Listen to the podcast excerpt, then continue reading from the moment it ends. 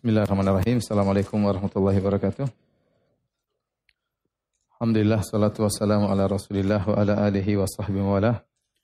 Uh, ikhwan dan akhwat yang dirahmati Allah subhanahu wa ta'ala, pada malam hari ini kita akan menyampaikan tafsir surat Al-Qadar, halaman 519. 519.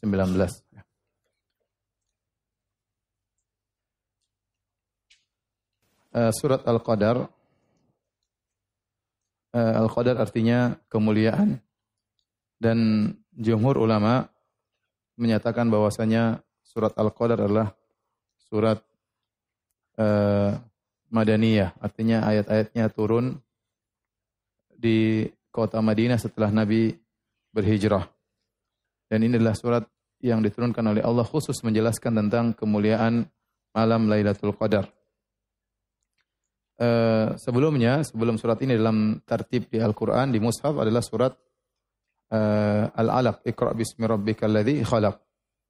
Kemudian baru setelah itu surat Inna anzalnahu fi lailatul qadar. Sebenarnya mengatakan hubungan antara surat Al-Alaq dengan surat Al-Qadar datang setelahnya seakan-akan Allah ingin menjelaskan bahwasanya ayat yang pertama kali turun kepada Nabi SAW di Gua Hira ya Iqra bismi rabbikal ladzi khalaq dan seterusnya adalah di malam Lailatul Qadar, di malam Lailatul Qadar.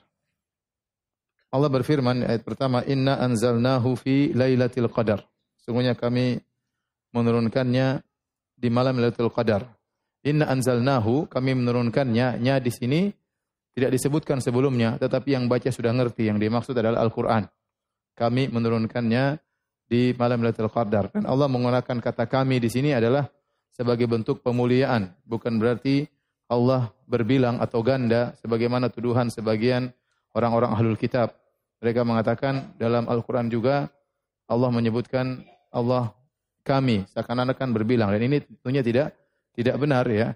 Karena uslub bahasa Arab tidak mesti kami menunjukkan uh, banyak. Sebagaimana antum juga tidak mesti menunjukkan banyak. Bisa jadi yang diajak berbicara satu orang tapi kita bilang antum. Dan itu banyak dalam hadis-hadis. Contohnya Rasulullah SAW waktu turun dari Gua Hira dalam kondisi ketakutan, kemudian bertemu dengan uh, Khadijah, kata Nabi SAW, zammiluni, zammiluni. Pakai kata ganti orang kedua uh, plural. Selimuti aku, kalian selimuti aku, kalian selimuti aku. Padahal yang diajak bicara cuma berapa orang? Satu orang. Dan kita sering juga kita mengatakan antum, ternyata maksudnya apa? Satu orang. Ini bentuk penghormatan, pengagungan sebagaimana Allah mengatakan kami juga bukan berarti Allah berbilang.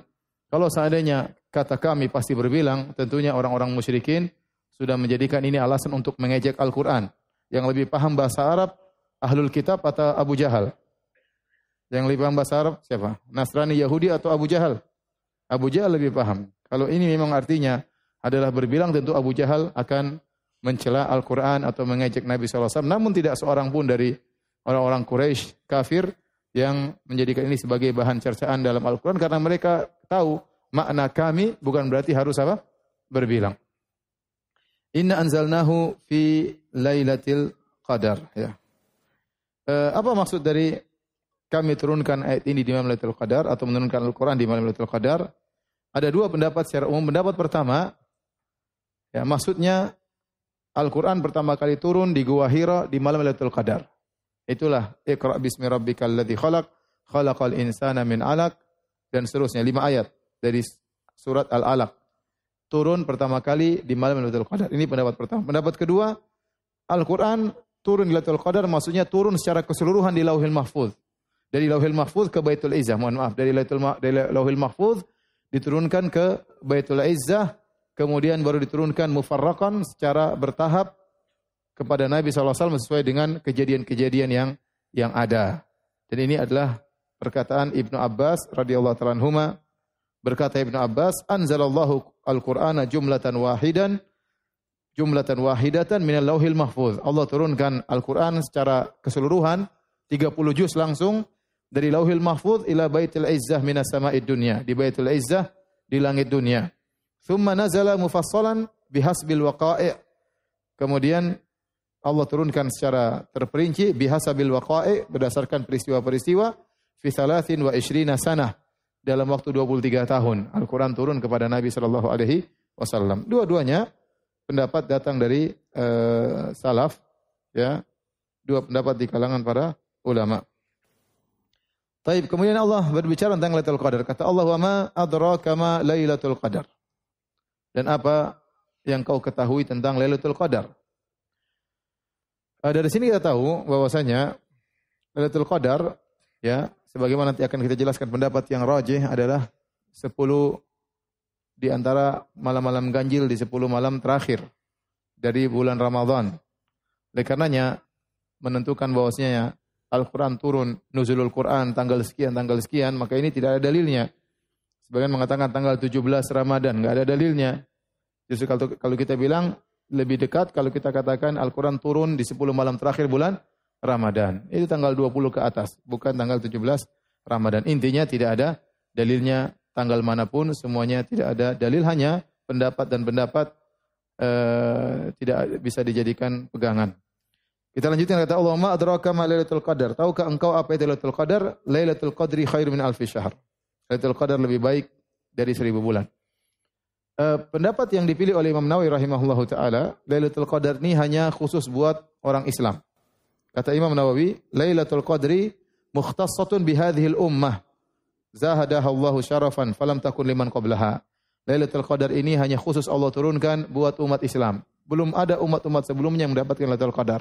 Ini adalah bentuk pemuliaan Allah kepada umat Islam. Kenapa? Karena umat Islam hanya memiliki kesempatan beramal soleh tidak panjang, tidak lama. Kita umat Muhammad SAW umurnya antara 60 sampai 70. Kata Nabi SAW, A'maru ummati baina sitin ila sab'in wa aqala man yajuzu dhalik. Umur umatku hanya 60 sampai 70 dan sedikit yang melampaui 70. Oleh karenanya waktu untuk beramal soleh cuma sedikit. Dibandingkan umat-umat terdahulu.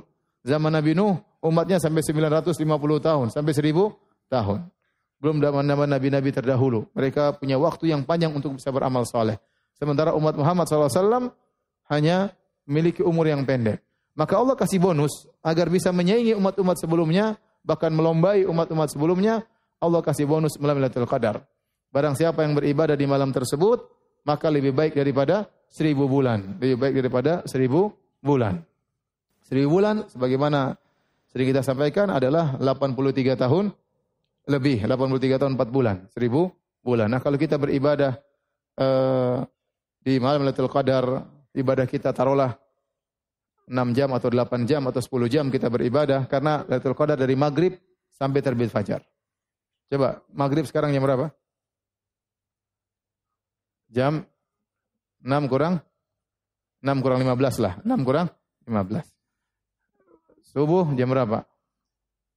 Setengah lima.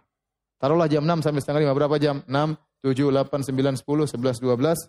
Satu, dua, tiga, empat, setengah lima. Berarti sepuluh setengah jam. Sepuluh setengah jam. Taruhlah kita beribadah di malam Lailatul Qadar sepuluh jam. Itu juga nggak mungkin ya. Banyak tidurnya daripada 10 jam, taruhlah semangat kita begadang, pokoknya nggak ngobrol, nggak ini, makan sebentar aja terus balik lagi ya. Nggak ada ngobrol-ngobrol tatkala makan, nggak ada. Pokoknya beribadah terus 10 jam. Kita kalau beribadah dengan ibadah 10 jam diridhoi oleh Allah Subhanahu wa taala, maka kita dapat pahala seperti ibadah lebih dari 83 tahun. Berapa kali lipat? Sangat banyak ya. Coba antum sekarang antum sekarang hitung pakai kalkulator ya. Biar kita tahu berapa kali lipat. Gampangannya 83 tahun kali 365 kali 24. Coba berapa itu? Coba itu. Antum punya kalkulator enggak? Cepat. Uh, ulang berapa? 383 uh, kali 365 kali 24 sama dengan 727080. Bagi 10. 72 ribu bagi 10. Berarti antum dilipat gandakan pahalanya 72 ribu kali lipat. 72 ribu kali lipat. Paham itu? Antum dikasih matematika biar semangat. 72 ribu kali lipat. Jadi kalau antum baca satu jam Al-Quran seperti baca 72 ribu jam. 72 ribu jam. Gampangannya begini. Antum ibadah 10 jam, pahalanya 83 tahun. Berarti kalau antum ibadah satu jam, pahalanya 8 tahun. Pahalanya 8 tahun. Kalau antum baca Al-Quran satu jam, seperti antum baca Al-Quran delapan tahun. Tapi kalau antum tidur lima jam, hitung aja sendiri. Oleh karenanya, kita harus rugi, rugi barang siapa yang tidak dapat Lailatul Qadar. Makanya kata Nabi sallallahu alaihi wasallam, "Man hurimaha faqad hurimal khair kullahu." Barang siapa yang terhalangi dari Lailatul Qadar, maka dia telah terhalangi di segala kebaikan. Hanya orang bahlul yang tidak mau mengambil kesempatan luar biasa. Antum ibadah satu jam seperti ibadah delapan jam. Delapan tahun. Siapa yang kuat baca Quran delapan tahun? Tadi aja tiga lembar aja udah goyang. Apalagi ya, oleh karenanya oleh karenanya semangat Lailatul Qadar ini setiap detik sangat berarti. Setiap detik yang kita lewati di malam Lailatul Qadar sangat bermakna dilipat gandakan sekitar 72 ribu kali lipat. Satu jam seperti berapa? 8 tahun. Kalau setengah jam berarti berapa? 4, 4 tahun. Masya Allah. Seperempat jam berapa? Dua tahun. Nanti udah mulai pinter hitung ya. Dua, seperempat jam berarti dua, dua tahun. Masya Allah. Ibadah sangat banyak. Oleh karenanya, Nabi SAW berkata, Nahnul akhirun al awwalun. Yaumal qiyamah. Wa nahnu awwalu man yadkhulul jannah. Kita ini umat yang terakhir. Secara zaman, tetapi al awwalun dari kemuliaan. Kita paling terakhir, namun pertama dalam kemuliaan. Makanya meskipun kita secara zaman paling belakangan umat Muhammad SAW, tapi di akhirat kala yang pertama kali masuk surga adalah umat Muhammad SAW. Yang pertama dihisap umat Muhammad SAW. Yang pertama kali lewat sirat umat Muhammad SAW. Ya, di antaranya karena mereka mulia, mereka beribadah di malam Lailatul Qadar. Makanya ikhwan, kalau kita umur kita, antum yang umur 50 coba angkat tangan. Yang umur 50 tahun. Satu, dua, tiga, sedikit. Ya.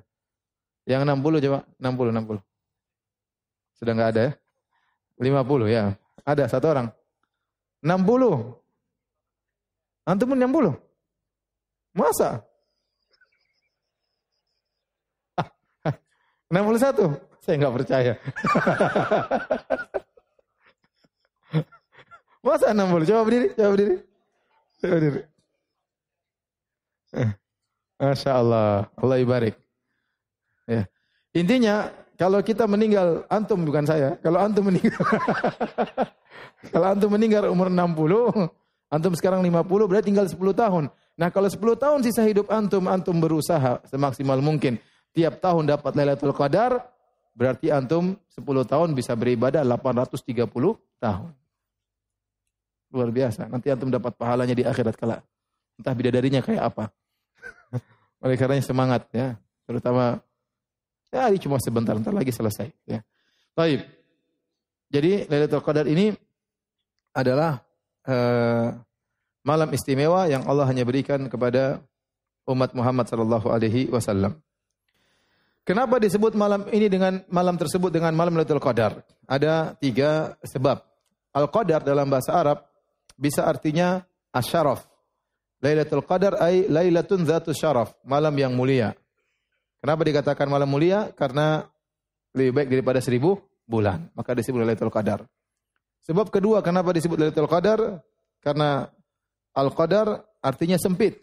Dalam banyak ayat Allah mengatakan Al-Qadar maksudnya sempit. Contoh, Inna Allah inna rabbaka yabsutu rizqa liman yasha'u wa yaqdir. Sungguhnya Allah melapangkan rizki bagi yang Allah kehendaki dan Allah menyempitkan rizki. Wa amman eh, apa namanya? Uh, Wa idza mabtalahu faqadara alaihi rizqahu.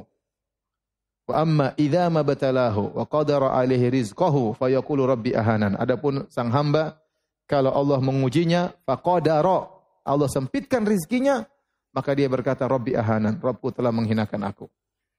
Jadi qadar artinya sempit. Seperti firman Allah juga liyunfik dzu sa'atin min sa'atih. Hendaknya orang yang diberi kelapangan harta memberikan harta yang lapang kepada istrinya. Ya, jangan pelit sama istrinya. Wa man qudira alaihi rizquhu, barang siapa yang disempitkan rezekinya, falyunfik mimma atahullah. Maka dia berikan kepada istrinya semampunya. Ya. Maka qadar artinya sempit. Kenapa malam Lailatul Qadar disebut malam yang sempit? Sebagaimana pernah saya singgung, karena malaikat banyak yang turun. Banyak yang turun di malam tersebut, menyaksikan ibadah kaum muslimin, mengucapkan salam kepada kaum muslimin, sehingga malam tersebut terasa sempit karena banyak sekali malaikat yang turun dengan izin Allah Subhanahu wa taala.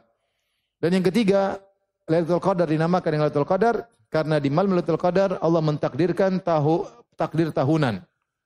Sebagian dalam surat Ad-Dukhan, "Inna anzalnahu fi lailatin mubarakatin inna kunna munzirin." Fiha yufraku kullu amrin hakim. Kata Allah, sungguhnya kami menurunkan menurunkan Al-Quran pada malam yang diberkahi, sungguh kami yang beri peringatan. Pada malam itu dijelaskan segala urusan yang penuh hikmah. Amran min indina, urusan dari kami. Kata para ulama, ini adalah takdir sanawi. Jadi takdir itu ada empat. Takdir ada empat. Yang pertama adalah takdir di lauhil mahfuz. Ini mencatat semuanya. Ini database utama. Yang kata Nabi SAW, Inna Allah kataba maqadir al-khalaik qabla yakhluqas samawati wal ardi bi khamsina alfasanah. Sungguhnya Allah menciptakan Allah menulis takdir seluruh manusia, seluruh makhluk 50 ribu tahun sebelum Allah ciptakan langit dan bumi. Allah tulis lauhil mahfuz.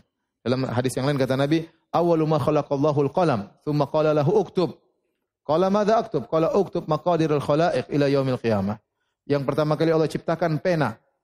Terus Allah mengatakan tulislah. Kata pena tulis apa? Tulis takdir makhluk sampai hari kiamat. Maka mulailah pena menulis takdir makhluk di lauhil mahfud. Yang kata Nabi SAW, rufi'atil aklam wa jaffati suhub. Sekarang pena-pena sudah diangkat dan lembaran sudah kering, tidak akan berubah. Di lauhil mahfud tidak akan pernah apa? Berubah. Namun isi lauhil mahfud nggak ada yang tahu. Hanya Allah yang tahu. Qul la ya'lamu man fis samawati wal ardil ghaiba illallah. Sungguhnya tidak ada yang tahu gaib baik langit maupun bumi yang tahu kecuali siapa? Allah Subhanahu wa taala. Tidak ada yang tahu. Malaikat pun tidak tahu, Para nabi pun tidak tidak tahu. Yang tahu hanyalah Allah Subhanahu wa taala. Tetapi Allah memberitahukan sebagian takdir tersebut kepada sebagian hamba-hamba yang dipilihnya di antara para malaikat dan juga para nabi. Itu namanya takdir utama di Lauhil Mahfuz. Yang kedua disebut dengan takdir umri. Takdir umur seseorang, yaitu tatkala seorang dalam janin di perut ibunya, kemudian datanglah malaikat setelah empat bulan, fayursalu ilaihi malak, fayu'maru bi arba'i kalimat. Maka diutuslah malaikat diperintahkan oleh Allah untuk mencatat empat perkara. Bikat bi wa ajalihi wa amalihi wa syaqiyun am sa'id. Dicatat rizkinya, amalnya, ajalnya, neraka atau surga. Itu dicatat oleh malaikat. Ini namanya takdir umur berkaitan dengan orang ini. Berkaitan dengan masing-masing apa? Masing-masing janin. Bagaimana sampai dia meninggal dunia, bagaimana takdirnya, bahkan sampai di akhirat, bagaimana takdirnya. Yang ketiga namanya takdir sanawi, takdir tahunan. Yaitu Allah menurunkan atau memberitahukan kepada para malaikat apa yang terjadi dari malam Lailatul Qadar hari ini sampai malam Lailatul Qadar tahun berikutnya. Yang itu semua datanya diambil dari Lauhil Mahfuz. Allah keluarkan sebagian data, Allah beritahukan kepada malaikat, itu namanya takdir tahunan. Dan ada juga disebut dengan at-takdir yaumi, takdir harian, yaitu sebagaimana firman Allah Subhanahu wa taala, yas'aluhu man fis samawati wal ardi kulla yaumin huwa fi sya'an. Apa yang di langit dan di bumi selalu minta kepadanya setiap waktu dia dalam kesibukan kata para ulama maksudnya Allah beritahu hari ini bagaimana bagaimana Allah kasih tahu kepada para malaikat dan inilah beberapa bentuk takdir. Di antaranya takdir tahunan yang Allah turunkan setiap malam Lailatul Qadar. Makanya di antara sebab dinamakan Lailatul Qadar karena pada malam tersebut ada takdir tahunan. Kemudian kata Allah Subhanahu wa taala, "Tanazzalul malaikatu waruhu fiha biizni rabbihim min kulli amr." Maka pada malam tersebut malaikat-malaikat turun dan ar-ruh malaikat Jibril secara khusus. Malaikat-malaikat dan Jibril. Jibril ini spesial. Ar-ruh maksudnya malaikat Jibril. Disebutkan secara khusus setelah diumumkan para malaikat kemudian dikhususkan malaikat Jibril menunjukkan dia malaikat yang sangat mulia bahkan dia adalah sayyidul malaikah, pemimpin para malaikat fiha turun pada malam tersebut. Tanazzal tanazzalu yaitu tatanazzalu. Menunjukkan banyak. Kata para ulama tatanazzalu itu terus turun banyak sekali malam tersebut. Biizni rabbihim dengan perintah dengan izin Rabb mereka. Kata para ulama tidak semua malaikat turun. Tapi malaikat-malaikat yang diizinkan oleh Allah Subhanahu wa taala untuk turun di malam tersebut ya. Untuk mengatur semua urusan Ya, oleh karenanya, sebagaimana pernah kita jelaskan, malaikat sangat banyak di di langit dan mereka akan turun, sebagian mereka turun di malam Lailatul Qadar, ya, untuk memberi salam kepada orang-orang yang beribadah pada malam tersebut. Sekarang pertanyaan, kapan malam Lailatul Qadar? Kapan malam Lailatul Qadar? Kata Allah terakhir, Salamun hiya hatta matla'il fajar, keselamatan sampai terbit fajar. Berarti Lailatul Qadar dimulai dari terbenam matahari sampai terbit fajar. Begitu terbit fajar, adzan subuh berarti Lailatul Qadar sudah selesai. Pertanyaannya, kapan Lailatul Qadar? Dulu Nabi SAW tahu kapan Lailatul Qadar. Dulu Nabi tahu kapan Lailatul Qadar. Kemudian ini kabar gembira, Nabi tahu kapan Lailatul Qadar. Maka Nabi ingin beritahukan kepada para sahabat. Tiba-tiba ada yang bertengkar sehingga Nabi dibuat lupa. Kata Nabi SAW, ya, ini kharajtu li ukhbirakum Lailatul Qadar. Saya keluar dari rumah untuk mengabarkan kepada kalian tentang kapan Lailatul Qadar. Ya, fatalaha fulan wa fulan. Ternyata si fulan dan si fulan bertengkar. Farufiat akhirnya diangkat oleh Allah. Saya lupa, tidak tahu kapan. Wa asa an yakuna khairal lakum. Semoga dilupakannya aku dari kapan Lailatul Qadar ini baik bagi kalian. Faltamisuha fit tis'i was sab'i wal khams. Carilah di sembilan yang terakhir dan tujuh yang terakhir dan lima yang terakhir. Yaitu malam 21, malam 23 sama malam 20 25 ya. Jadi uh, di sini Nabi asalnya tahu kapan Lailatul Qadar. Kemudian terjadi musibah. Pengetahuan tersebut dihilangkan oleh Allah Subhanahu wa taala. Kenapa? Karena ada yang bertengkar. Maka ini adalah buruknya bertengkar, buruknya bertikai. Seorang menjauhi pertikaian baik dalam skala kecil maupun skala besar. Jangan sering bertikai karena pertikaian itu mengangkat keberkahan, mengangkat keberkahan. Lihatlah dua orang ini bertikai, akhirnya keberkahan Lailatul Qadar kapan waktunya dicabut oleh Allah Subhanahu wa taala. Seharusnya kita tahu ya. Seharusnya kita bisa pastikan kapan malamnya, tapi sudah diangkat tidak ada yang tidak ada yang tahu lagi, ya. Makanya antum jangan suka bertengkar. Ya. Bahkan dalam skala kecil jangan bertengkar di rumah. Jangan suka bertengkar sama istri. Harus sering mengalah. Kalau antum sering bertengkar, keberkahan diangkat. Tadi berkah mau turun di rumah antum nggak jadi turun. Akhirnya yang turun utang ya. Nggak lunas-lunas. Oleh karenanya, kalau ada masalah jangan sering bertengkar sabar. Sampaikan kepada istri sayang, kita bertengkar terus ini berkah dicabut oleh Allah Subhanahu wa taala. Harusnya banyak rezeki, mungkin banyak berkah yang Allah mau turunkan. Dicabut gara-gara anti emosi saya juga emosi. Sabar ya. Hidup cuma sebentar. Ente sabar dapat suami seperti saya dan saya sabar dapat istri seperti anti. sabar, jangan sering bertengkar ya. Akhirnya Nabi tidak tahu tapi Nabi mengatakan carilah di 10 malam terakhir. Kata Nabi taharrau lailatul qadri fil witr min al-ashr al-awakhir min Ramadan. Carilah lailatul qadar di 10 malam terakhir di malam-malam ganjil. Ya. Nabi sempat nyari, Nabi sempat iktikaf pernah sebulan penuh. Nabi masuk di masjid, kemudian Nabi iktikaf. Nabi tidak tahu kapan Lailatul Qadar. Nabi menyangka 10 hari pertama. Kemudian iktikaf ternyata belum ada. Nabi lanjut lagi, 10 hari kedua. Siapa tahu Lailatul Qadar di 10 hari yang kedua. Ternyata tidak ada. Baru Nabi dikasih tahu ternyata Lailatul Qadar di 10 malam yang terakhir. Maka Nabi mengatakan, wahai para sahabat, para, para sahabatku yang ingin itikaf silakan. Akhirnya para sahabat itikaf sama Nabi. Bayangkan Nabi pernah itikaf satu bulan full. Kita 10 hari aja belum selesai-selesai ya. Ya, Nabi pernah sebulan. Semangatnya Nabi mencari Lailatul Qadar. Dan kata Nabi waktu ilmu tentang Lailatul Qadar diangkat kata Nabi wa asa an yakuna khairal lakum bisa jadi lebih baik bagi kalian. Kenapa? Ada hikmahnya. Ini musibah tapi ada hikmahnya. Seandainya Nabi kasih tahu Lailatul Qadar cuma malam 29 Nabi pastikan Lailatul Qadar malam 29 maka masjid cuma full malam ke berapa? 29. Padahal keutamaan malam 10 terakhir itu semuanya mulia.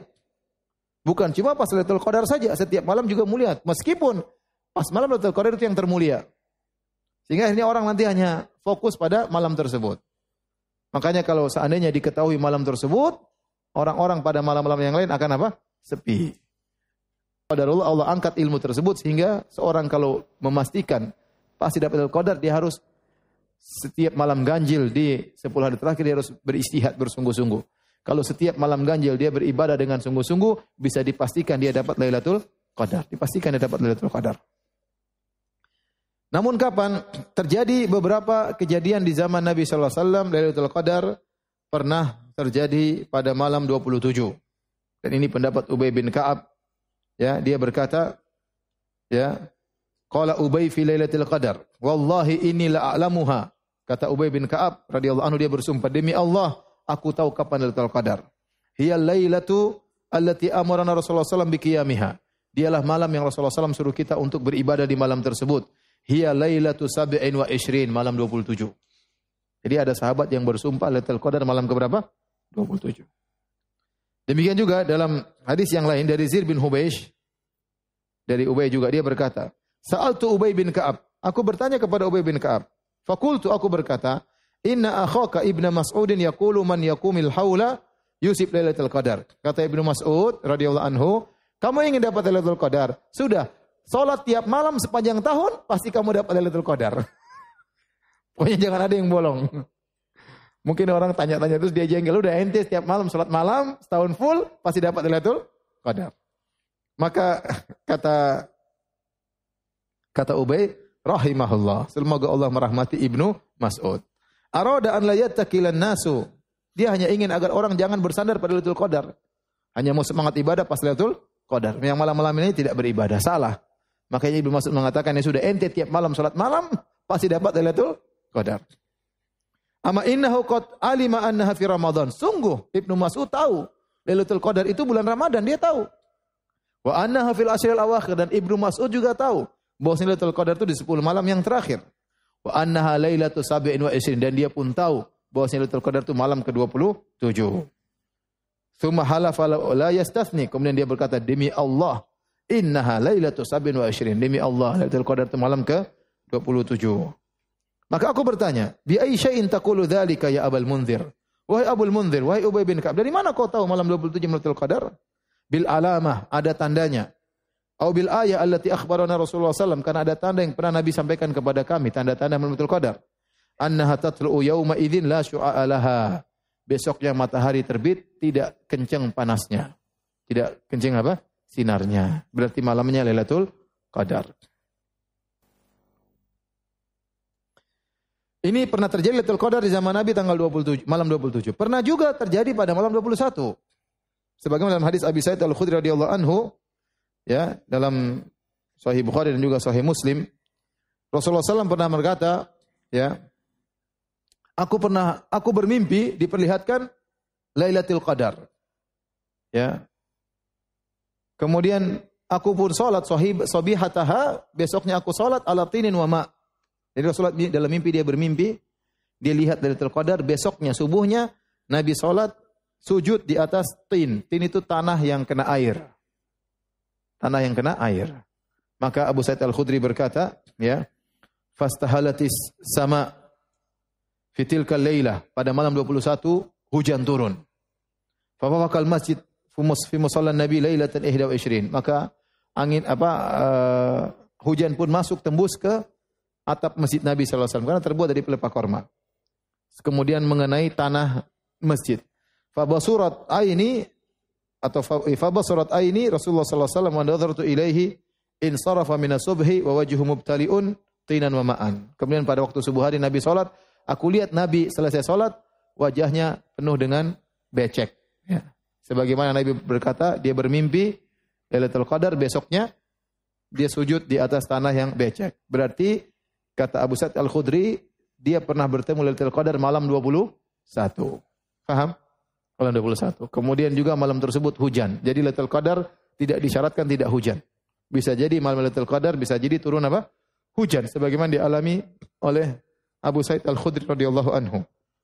Dari sini karena pernah terjadi di zaman Nabi malam 27 dan malam 21 maka diambil jalan tengah oleh Imam Nawawi rahimahullah taala, Ibn Hajar Al-Asqalani dan ini pendapat dipilih oleh Syekh Utsaimin rahimahullah taala bahwasanya Lailatul Qadar itu berpindah-pindah tiap tahun dari satu malam ke malam yang lainnya, yang penting malam-malam ganjil. Bisa jadi tahun ini malam 21, bisa jadi tahun depan malam 27, bisa jadi malam tahun depan lagi malam 29, bisa jadi malam 25, bisa jadi sudah lewat malam 21.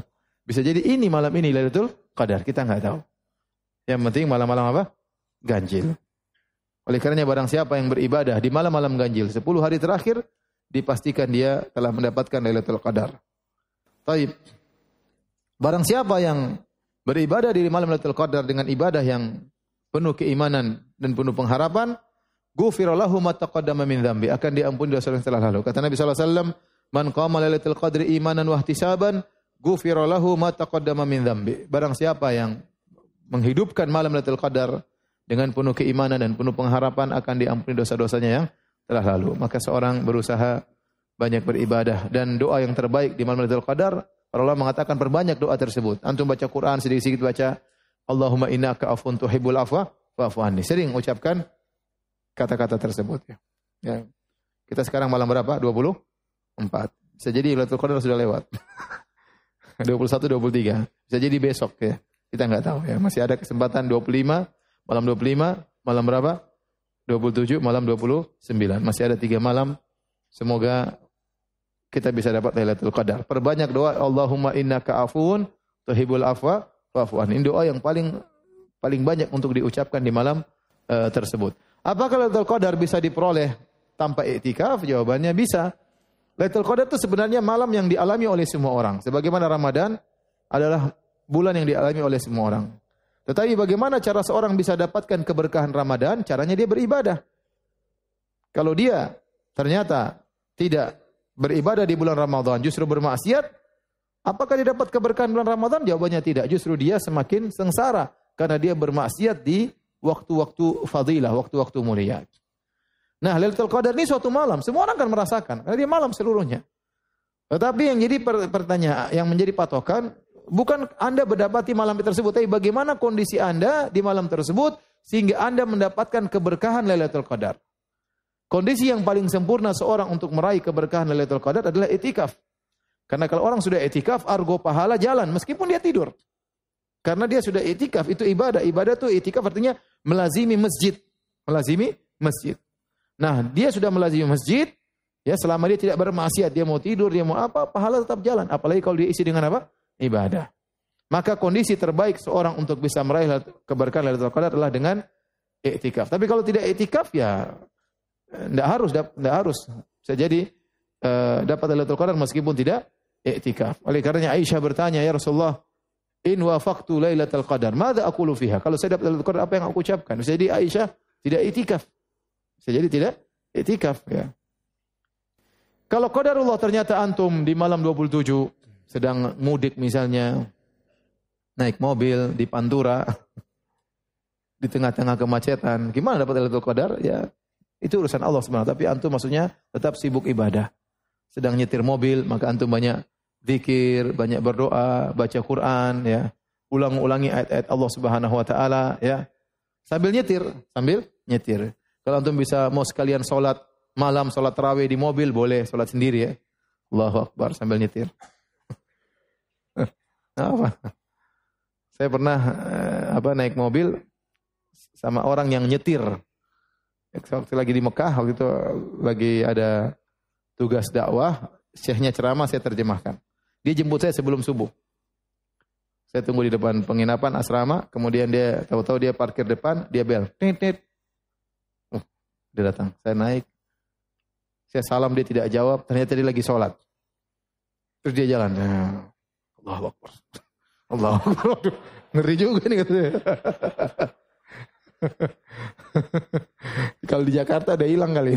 Kalau di sana agak sepi malam apa subuh-subuh sebelum subuh sepi. Tapi dia sholat. Masya Allah. Ya. Antum bisa, antum sambil uh, nyetir mobil antum sholat. Apalagi kalau macet-macet kan lebih. Yang penting jangan sujud, jangan begini. ya, ya, ya. Ambil lihat, apa? Nah, apa-apa, nggak ada masalah. Lihat ke depan nggak ada masalah. Ya daripada antum waktu kosong sehingga antum sambil mobil, setir mobil mau silaturahmi ke orang tua semoga dapat Lailatul apa? Qadar ya. Makanya pokoknya jangan sampai waktu terbuang di malam terutama malam-malam ganjil, malam 21, malam 23, malam 25, malam 27, malam 29. Oleh karenanya jangan sampai di malam-malam tersebut kita malah bermaksiat. Anak-anak muda ya, jangan Lailatul Qadar main game ya. Main game, main game satu jam seperti main game. Betul kalian main game. ya, janganlah ya. Jangan ya. Yang lain lah, zikir ke, atau ngobrol yang bermanfaat kah? Yang bermanfaat pokoknya jangan sampai waktu terbuang terutama malam-malam ganjil ya. Taib demikian saja kajian kita. Sebelumnya ini ada hadiah. Siapa jemaah yang paling tua? 65 ada 65 angkat tangan. Berapa? 66. Ada yang kalahkan 66? Berapa? 70. Ada yang kalahkan 70? 74. Ada 74? 77 ada? Enggak ada? Ada yang 74 lebih? Sudah enggak ada ya? Ada. Berapa? Berapa? Berapa? 74 bulan apa lahir, Pak?